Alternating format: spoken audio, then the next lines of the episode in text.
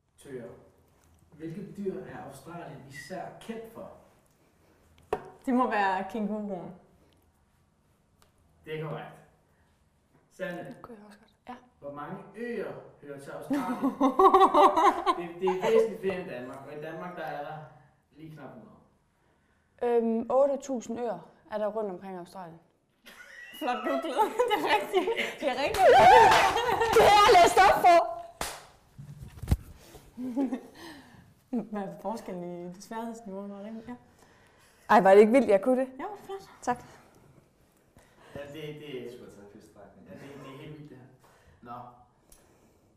Så blev det faktisk, fordi vi havde lavet det sjove, vi prøvede, vi prøvede at tage pissebøger til at starte med, ved at give dig et nemt spørgsmål, og give dig et rigtig Ja. svært spørgsmål. Og så omvendt nu, eller hvad?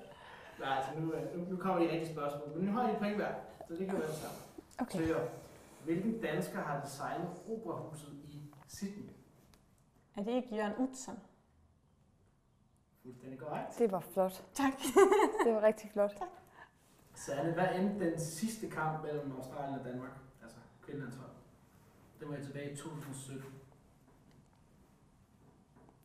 Den var jeg så selv med i. Jeg vil sige 1-1. Det gjorde den nemlig. Det var sådan, der scorede den danske mål. Ja, jeg tror, det var Nadia. Ja, du har den, den, hun er den der. Det var nede på Algarve. Det er rigtigt, ja. Men der er point, er der ikke? Der er point. 2-2. Sådan. Tøger, hvor mange gange større er Australien end Danmark? Der kommer tre valgmuligheder. 120 gange større, 180 eller 240. Hvor stor er Danmark? 240. Ja. 180. Desværre. Men en, en, øh, en voldsom forskel. Sande. Hvor ligger Australien på verdensranglisten? De ligger nummer 7 på verdensranglisten. Men det er Efter det noget af nye 2020. Vi er ved 21 nu, de ligger nummer 9 på verden. Yes! yes, yes, yes! Jeg elsker afgangen. Jeg har lige læst op på det, og der kunne jeg kun finde frem til 2020, Ja. hvor de lå nummer 7. Modtaget. Desværre. Ja.